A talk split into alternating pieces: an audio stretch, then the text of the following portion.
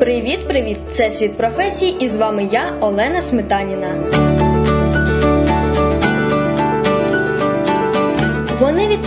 За те, де та наскільки зручно ми живемо. Вони створюють гарні будинки і при цьому будують їх економно і довговічно. Професія передбачає системний підхід до будівництва, почуття прекрасного і глибоке знання побуту людей. Сподіваюсь, що ви вже здогадали, що сьогодні ми поговоримо про архітектора. Отож, поїхали!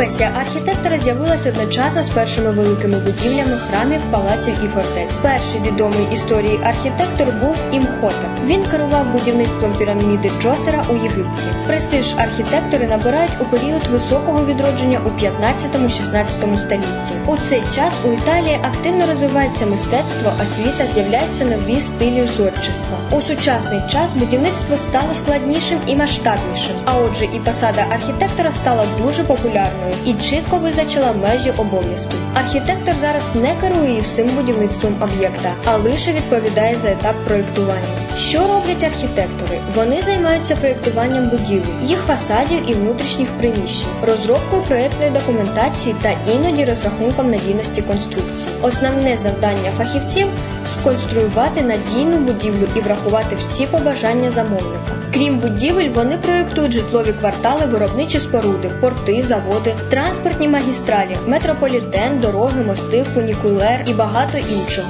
У сфері будівництва є найширші можливості знайти щось цікаве для себе та перспективне для кар'єри. Архітектори працюють у будівельних компаніях, проєктних організаціях і дизайнерських студіях. У посадові обов'язки входить проєктування об'єктів будівництва, розробка проєктної документації, архітектурних дизайн-макетів, креслень, кошторисів, таблиць і розрахунків, спілкування з замовниками та авторами проєктів, здійснення авторського нагляду за ходом будівництва, участь у прийнятті комплексних рішень по об'єктах будівництва. Іноді архітектору доводиться займатися 3D-візуалізацією майбутніх будівель, розробкою дизайн-проєктів, узгодженням документації в державних органах. Для того, щоб бути архітектором, таланту замало, потрібна вища профільна освіта, знання програм проєктування, уміння оформляти і читати проєктну документацію. А іноді роботодавці вимагають знання англійської мови на розмовному рівні, знання сучасних будівельних матеріалів та особливостей проєктування магазинів. Отож, професія архітектора досить цікава і творча. Обирати лише тобі. А на сьогодні у мене все з вами була я,